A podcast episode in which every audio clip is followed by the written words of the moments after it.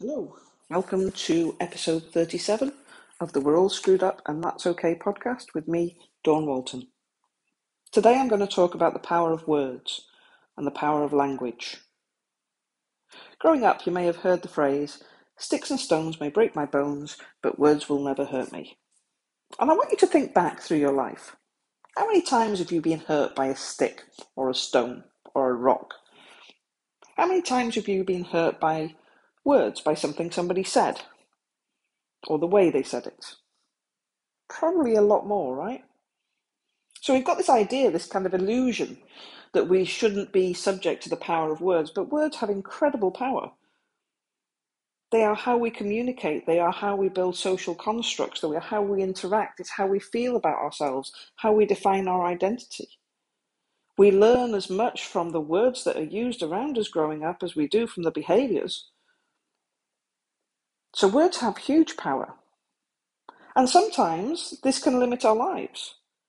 I know people who feel that the written word, if you write it down in a blog post or in a social media post, that you give it permanence and power that it wouldn't have if you spoke it. So these people will not write stuff. And if they try and write stuff, they get themselves all tied up because they need to make it absolutely perfect because it's got such permanence. Equally, I know people who are the opposite who feel that as long as they write it down, they've got time to think about it and construct it. Whereas if they just speak it, they're going to spew out something and, you know, put their foot in their mouth and, and say something that offends people. So they won't speak out for themselves because there's huge risk in just an unfiltered way of speaking. Either way, it's a perception. It's a perception based on language. And language has huge power in the way we interact, in the way we feel. This is why so often emails or text messages can be taken the wrong way because with language comes all sorts of meanings and associations. The way we communicate, you know, whether you put a smiley face or an unhappy face, can change the whole meaning.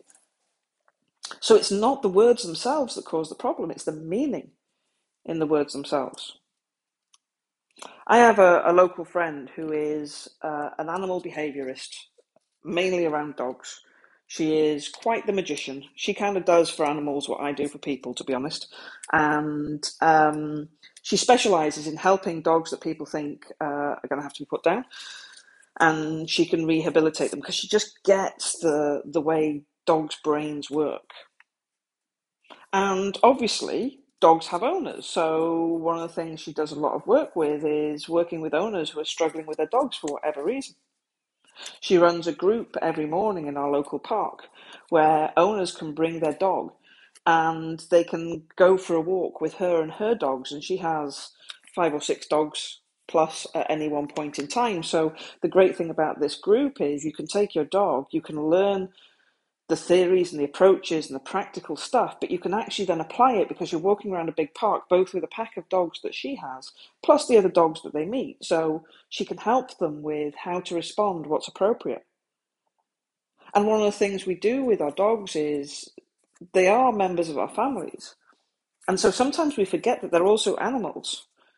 And, and like children, animals and children, similar, they need boundaries, they need structure, and they need consistency. And we don't do that particularly well, especially with our dog, dogs, because we don't want to upset them or offend them, or you know, the dogs, they're animals. But one of the things she really struggles with is getting through to the owners. she can do anything with the dogs, but trying to get the owners to understand can be a real challenge for her. So we uh, we went for a walk the other day. She invited me on one of these walks that she was doing, and she asked my help. She said, "You know, I, I'm really struggling because I can't seem to get the message across to the owners, and I'd like you to observe me and the dogs and, and all the interactions and help me understand what I can do to make myself more effective." So I went on this walk, the amazing walk. Right? How often do you get a chance to go on a walk with like five little dachshunds and huskies and all these dogs just kind of running around, um, but amazingly well responsive to her. It was just quite phenomenal and quite a lovely experience, to be honest. Um, but I got to observe, and and you know she she's German, so there is a certain Germanic trait which tends to be fairly direct. But there's also this kind of needing to deal with people who, like if you talk to somebody about parenting, they, they think they're doing it all right, even though they might be struggling. And if you try and give them advice, if you do it in the wrong way, it can be taken as criticism. So it's a really tricky balance to get. So I was observing this behavior and I was observing the way the owners responded.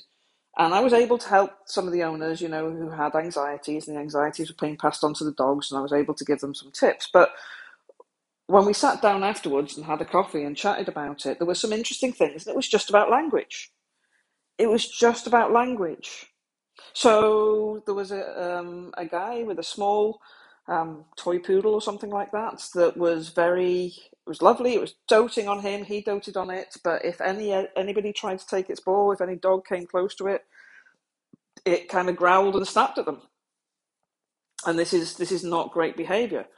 Um, so she was trying to explain why a muzzle's a good idea, just until it learns not to growl and snap, and how um, he should keep it on a lead. And she was trying to discuss what what happened in his life outside of this walk, but she was doing it in a you know you need to do this, you you do this, and you shouldn't do this.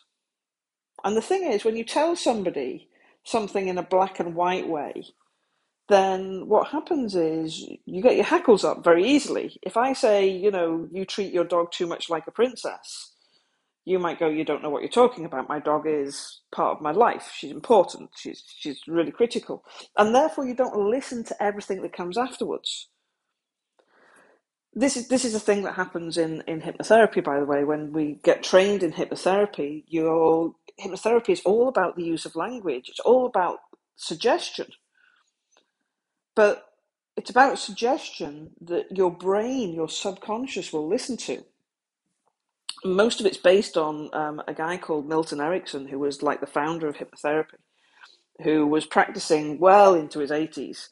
Um, and he used an approach called direct authoritarian, which is you will do this. You know, as I count down from five, four, three, two, one, you will feel more relaxed. You'll go deeper and deeper until you are in the ultimate relaxed state. There's a thing in um, in hypnotherapy called deepener, and and one of the common things is you know you're kind of going down these stairs, and at the bottom of the stairs there is a big bed with a big feathered down duvet and lovely soft squishy feather pillows and you know as as I talk you step closer and closer and you feel more and more relaxed I'm allergic to feathers. so if you're trying to talk me without interacting with me down into this more relaxed state by sitting on a bed that is full of feathers, I'm thinking I'm going to get cold. I don't want to go near that bed. It's not relaxing for me at all. You might also say to somebody, um, if you can imagine that you're lying on the beach and you can feel the warmth of the sun on your skin, Maybe last time you were on a beach, you got sunburned really badly and the warmth turns into pain straight away. You don't know these things if you just tell people what to think. So, direct authoritarian is a bit hit and miss. So, telling people that this is what they're doing wrong can be hit and miss. They might agree with you and then it works, but they might also go, well, that's not true. And the minute you've got that's not true, then everything that comes afterwards, you're in la la la la la, I'm not listening to. So you can use language to work around that. You can make suggestions rather than say things. You can say something's more or less. So you might find that if you put her on a lead, that she doesn't get quite as defensive. You might find that if you put a muzzle on her, that you don't have to worry quite so much when another dog approaches you using phrases like you might find, you might find this is easier, you might find this happens more or less, means that your brain has wiggle room in it. Your brain can go, oh, well, I, I might actually. Yeah, that might be true. Or it was a bit more, or it was a bit less. Whereas if you say absolutes, you go, nope, nope, that's not true. I don't feel relaxed. Therefore, it's not working. You can use curiosity. Curiosity is absolutely the most powerful tool you ever have in anything you're doing. I wonder, I wonder what might work. I wonder what I'll notice that's different. I wonder if you try holding the pencil that way, whether it will be easier for you. That language, I wonder, means I'm not saying it's true or false. Easier. Easier than what? Where's the baseline? It doesn't matter, right? If there's any change, it can be easier. So your brain has wiggle room. So language is hugely powerful. So as we went through, we were talking about this. We were talking about the way that she can communicate. Her goal is to get them to listen. So, and she knew that what she was doing wasn't really working. So it's like, well, try it this way try this, see what happens, see if you find it easier to do that. Now it's tricky, it takes a bit of practice. I've been doing it for years, so I'm quite used to doing it. I don't even realize I'm doing it now, but just try and notice your language. Are you saying things as truths or are you suggesting the possibility? Because possibility and curiosity are your two friends on this one. And it was interesting, you know, there were even kind of dog training things. Um, a lot of the, the owners would be like, good girl, good boy, good girl, good boy, constantly, good girl, good boy. And then when the, the dog did something, you know, like went for another dog or something like that, and then it listened to them and they came back, they say, good girl, good boy. Right, well, how does the dog know the difference between generalized, you know, I think you're great, you're a good girl, good boy, and I did this and this event happened? How can you learn when you don't actually know what you're learning? What you need is, I did this, this was my praise. I'll do it again. What thing did I do that I'm getting praise for? And if you use that language all the time, then it just dampens it all out. So, one of my suggestions was use a different phrase for the praise phrase. Well done, yes, something like that. So, every time they come back to you, yes, give them the treat, whatever. You save good girl, good boy for when you're giving them a cuddle and hugging them and doing all that sort of stuff. But when they've responded to something, and you want to acknowledge that response, you use an acknowledgement word, not the generic word. And that way they can repeatedly do it and learn by repetition. When I do this, I get the praise. When I do this, I get the praise. I'll repeat this. So, language, it's not that there's a wrong or a right. It's just if you're finding that what you're doing isn't working, then try something different so I was listening to a TED talk the other day, and it was one of these animation ones rather than somebody standing there, and they were talking about lying. And, and we have this idea about, you know, the um, oh, what they call the, the tests where they, they check the change in your physiology. Um, but th- there's lots of things that change our physiology. Lying doesn't necessarily do it. And if somebody doesn't really care about lying, then you're not going to get a pupil dilation, heart rate increase, and all those sort of things. You can also create those effects by different things. So the lie detector tests are, and, and the physiology tests are actually not the most reliable way of knowing whether somebody's lying. But this talked about language. It talked about the certain language changes that people do when they're lying. So, for example, one of the things that people tend to do when they're lying is they tend to use far more fancy language, far more technical language, not so down to earth and colloquial. So, when you're lying about something, you construct a more elaborate structure in your sentences than you would do if you were just saying it as it was. The other thing they noticed is that people tend to talk in the third person when they're lying, a kind of passive reference rather than the I, me kind of stuff that they do when they're telling the truth. So they, they looked at this um, American politician and he'd um, was trying to dispute paternity over a child that was claimed to be his. And when he first was disputing the paternity over her, he was using very, you know, third person. It is said that they are my child, but, um, you know, um, I do not acknowledge that this person is whatever, all that sort of stuff. And um, he was using structured fancy language, third person, you know, it is, that is. And then as things transpired, actually she was his, and his language totally changed. You know, I, I will do whatever's necessary. I take ownership for her. I'm her father. I will do this. And it was just really interesting. Same guy, same topic, but the difference between when he was lying about it and when it was true. So, so language can tell us a lot, and we need to be really aware of the, the language we're using and how we use it. It happens when we're we're talking to kids as well because we've talked in previous podcast episodes of, of brain development of kids and, and how they don't understand consequences until the mid 20s.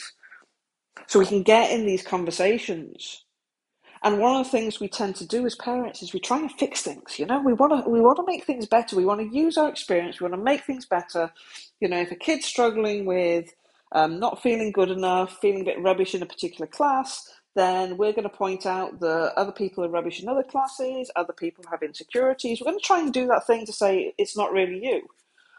But what you're doing with that, with that use of language in that way, is you're denying their reality you're not saying, you're saying basically you shouldn't feel this way because. Now, you might be doing it with a great intent, but the core message is you shouldn't feel this way. And so there's going to be one of two things that happen. Either they're going to feel bad for feeling that way, or they're not going to talk to you anymore because you're just going to tell them they shouldn't feel that way. No matter how good your advice is, doesn't matter because what's true is how they feel. And we can use language to allow us to be able to deal with these things. Language like, I get that, it must really suck. That must be really hard for you. I can understand why you're struggling with that. Kind of putting yourself in their reality, in their head, in their moment, and going, yeah, let's accept that you genuinely feel this way. How would I feel if I genuinely felt this way? If I wasn't fixing it, I wasn't sorting it, I wasn't trying to make them see it in a different way, how would I feel?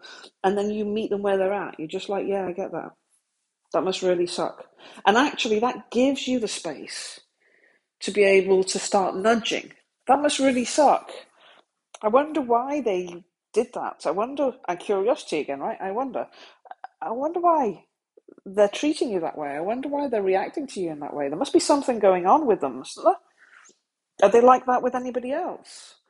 And, and so you've acknowledged and validated the way they're feeling. And so now you can get curious about the impact on them. You know, and, and if it's like, oh, I don't like to ask questions in class, okay. That's all right sometimes, right? I can understand that. I don't like to ask questions either, so that's fine. Don't ask questions. and actually, by doing that, you're giving them permission to ask questions because there's no risk, right? It's okay. I get that. It must be really scary, so don't do it. you know, and and I think sometimes, especially when we're therapists and things like that, and we're self-aware, which, to be honest, if you're kind of listening to this podcast, you've probably got a pretty good self-awareness. Then we look at everything to be fixed. I don't think we need to fix everything. Sometimes we need to just sit in stuff, be in it, recognize how hard things are, and just sit in the space. You might have seen all these things that kind of go around Facebook and stuff about the piglet and Pooh stuff, and you know, people making up words over the top of a, Uh, pretty much a standard image, isn't it, of, of piglet and Pooh with their backs to us, sitting on a, a bench or something. But the, but the gist of these things is the same. It's just like you know, just be okay with not being okay sometimes. I know that's a real cliche at this stage, but it's not saying that it's okay to be struggling or um, that suddenly magically everything needs fixing. It's just saying that sometimes things really suck. Sometimes things are really hard. And the first step in being able to move on from these things is actually to just go, yes, yes, absolutely, this is really hard. I'm really struggling. It doesn't mean that's always going to be the way if I'm really struggling with stuff that comes from memories in the past, doesn't mean that that's true now, but it does mean that my feelings are true and my feelings are valid. And language is the first step to this. Words are the first step to this. I acknowledge and I accept that this is how I'm feeling. I've been working through basically reliving some of my childhood trauma. Well, all of it really with a person that um, with my cousin who was there through many of the bits but didn't know most of the stuff that happened. And that's meant going back and going, yeah, that was really bad. Something that I've I've tried to deny my whole life. It wasn't really that bad. Feeling like I made a big deal out of nothing. But actually there's been real power in stopping for a moment and going, yeah, I felt that way. That was really bad. It had a bad impact on me. It had a big impact on me. It's affected me for the rest of the life because that allows me to say, but that doesn't need to be true anymore. Oh, and that brings me to that other word, right? But, but, but, but, but, but, but, but. But kind of cancels out everything that went before it. Have you noticed? It's true, but. I agree, but. yeah, you could do it that way, but. it just like, I just like ignored the first part. So try just as an experiment using the word and instead of the word but. Whenever you think but, say and instead. It may be a bit weird at first, but it massively changes the way something sounds and the meaning in the sentence. And I guess the last thing I wanted to talk about is something I just shared on my Facebook page recently, which is many years ago I, I, I went to a talk um, and they were talking about this concept of because I said I would. And Alex Sheehan, I think his name is, there's, a, there's a, the guy who, when his dad died, one of the things he realized is one of the legacies his dad had given him was he did stuff because he said he would do stuff. He always had, if I make a promise, I'll do it because I said I would do it. And this this kid realized the power in that, and he came up with these ideas called promise cards, and he would send them anywhere for free, anywhere in the world. He'll send. I still do. It's a, it's a social um, social enterprise that is now on online called Because I Said I Would, and they will send these promise cards to anywhere. And if you think about language, you think about the times we say, "Yeah, sure, I'll do that," or "I'll meet you there," or "I'll do that for you," we casually say lots of things. We casually make lots of promises, and and you know sometimes maybe we do it to shut somebody up. Sometimes we do it because we actually fully intend to do something. Um, but how often do you not do what you said you would? It's interesting. I, I have one of my really core values is integrity. You know, so for me, if I say I'll do something, I will do it and it's important for me to talk to you. If i'm struggling to do it i will tell you. So so for me it, it it's a real core value to deliver on what i promise. And so i'm i'll be careful about what i promise because i know i will deliver on it. But how often do we casually break promises? Do we casually not do something we say? And if you've been in receipt of that somebody promising you something they've not done how did it make you feel how is your self worth when you think that somebody's prioritizing something above you? I used to run a 500 seat call center here in Dundee, and I have a thing about time. I, I think, you know, if a meeting starts at nine, you're in the meeting for nine o'clock. You don't turn up at nine for the meeting. Um, I, I have a bit of a problem in that I turn up too early for most things, but you know, I do believe in good timekeeping. So when I sat down with my management team on this site, I said to them, just so we're clear, if you are late to one of our meetings, you might as well just say to me, Dawn, I have something else that is higher priority than you, and I've chosen to do that instead. That's what you're saying. So be clear when you turn up late to a meeting, that's the message that you're giving me. My managers generally didn't turn up late to my meetings after that. Because for me, turning up when you said you would is a sign of me being important enough for you to turn up. And turning up late for me, and that's my personal interpretation, means that there are other priorities that are more important. So this is the power of words because we do all have our own interpretations and it comes from our own personal experiences, our own stuff, right? We all have our own stuff. So like with everything that I talk about, this is about awareness.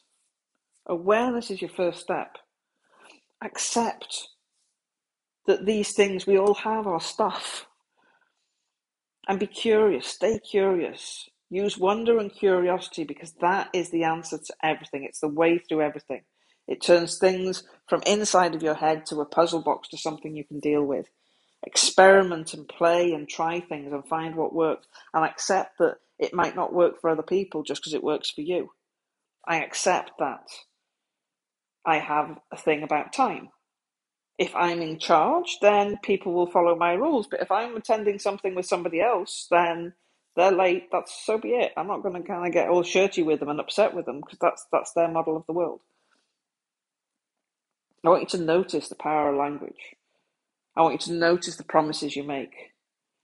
I want you to stay curious about where your stuff comes from, where other people's stuff comes from, and what wiggle room you have. Start using words like might, you might find, I wonder, instead of will, do. You know, that direct language. Try and use if, maybe, might words. Try it with your kids. It's amazing because it doesn't give them anything to kick back from. There's a phrase that is, it's easier to push off the bottom of a swimming pool, right? So if you say you will do this, then you can go, I won't. you know, it's dead easy. Something to push off. But if you say you might find it easier to do this, what are you going to fight against? Yeah, of course, I might find it easier, I might not, but you know, who am I fighting now? Give it a try, play with it. Let me know if you get anything that really works for you. You can always um, send me a message and go, hey, this really works for me. Um, I'd be really curious to know. See, there's that word again. Anyway, I'll speak to you soon.